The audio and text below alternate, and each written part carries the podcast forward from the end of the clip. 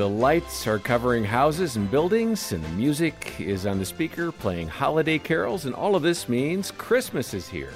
I'm John Fuller, and we're so pleased to have you join us for season four of the Christmas Stories podcast. I think it's the sights, the sounds, the smells, it all kind of comes together. It probably kicks off when pumpkin spice lattes are out there and pumpkin bagels. When those things leave the shelves, it's Christmas time, it seems. My colleagues, Diane Angolia, Paul Batura, and Lisa Anderson, are back for this new season of the podcast. And I'll just toss it all to you. What's, uh, what's something that reminds you it's finally time for Christmas to officially be here?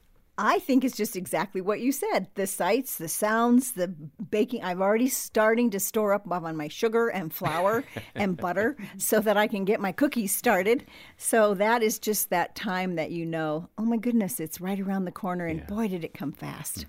Yeah, we see, John, in our neighborhood, people earlier and earlier putting up their lights. And this used to bother me because I had a neighbor who used to put out his lights the day after Thanksgiving. And I thought that was really early as a kid because nobody on our street put up things until December. Ah. But Mr. Verney was always the first one up. And uh, now people are doing it in October because it's good weather.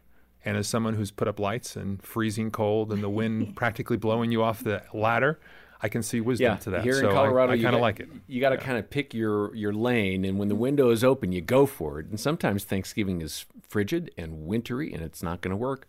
Other times, I think that's a really fine time to do it. How about you, Lisa? For me, there's the unofficial and there's the official. The unofficial is snow, and of course, here in Colorado, that could be September. That was September this year. Was, yeah, but then it melts, and then I'm like, okay, it's not Christmas yet, and then it snows again, and I'm like, ooh, Christmas music, and let's you know think about decorations and stuff.